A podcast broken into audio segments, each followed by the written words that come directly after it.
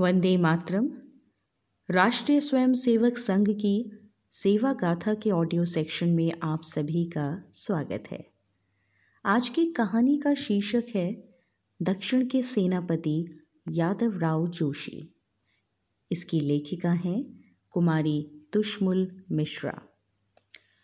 टिगने कद के साधारण से दिखने वाले धुन के पक्के एक मराठी भाषी युवक ने अपनी ज़िंदगी के पचास साल दक्षिण भारत को दिए व इतिहास रच दिया। कर्नाटक में प्रचारक बनकर आने से पहले यादव राव जोशी ने शायद ही कभी कन्नड़ सुनी हो, पर पूरा जीवन कन्नड़ भाषी लोगों के दिलों पर राज किया।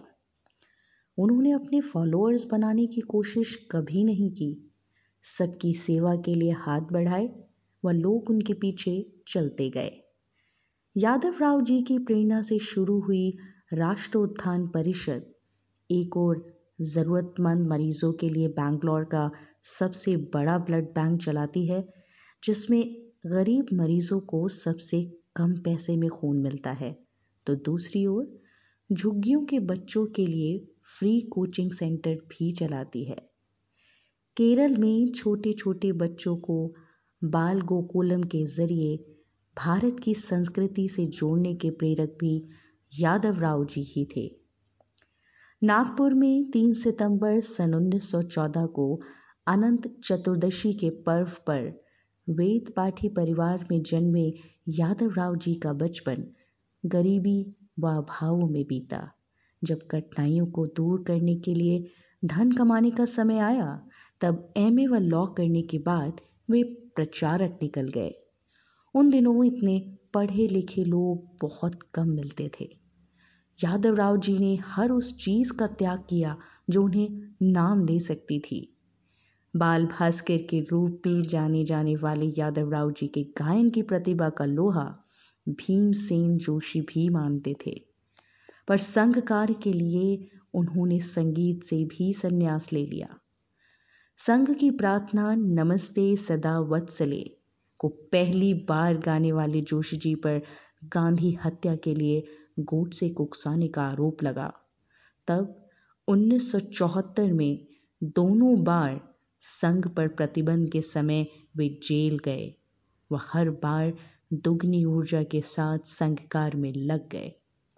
दक्षिण के सेनापति कहे जाने वाले जोशी जी ने तमिलनाडु, केरल कर्नाटक व आंध्र प्रदेश में संघ कार्य की नींव रखी व सेवा को संघ के काम में शामिल किया।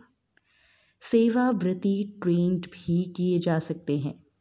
यादव राव जी की सोच ने बैंगलोर में हिंदू सेवा प्रतिष्ठान को जन्म दिया। प्रतिष्ठान के युवा लड़के लड़कियों को सोशल सर्विस की ट्रेनिंग देकर तीन साल इंटीरियर गाँव में सेवा करने भेजा। अब तक संस्था के ज़रिए पाँच हज़ार से अधिक सेवावृत्ति ट्रेन किए जा चुके हैं, जिनमें से कईयों ने अपना जीवन इसी कार्य के लिए समर्पित कर दिया। स्वयं जीवन भर बेहद सादगी भरा जीवन जीकर अंतिम सांस तक देश व समाज के लिए कार्य करने वाले यादव राव जी संघ के पहले अघोषित अखिल भारतीय सेवा प्रमुख थे, जिन्होंने सेवा विभाग की रचना से पहले से संघ को सेवा से जोड़ा। धन्यवाद।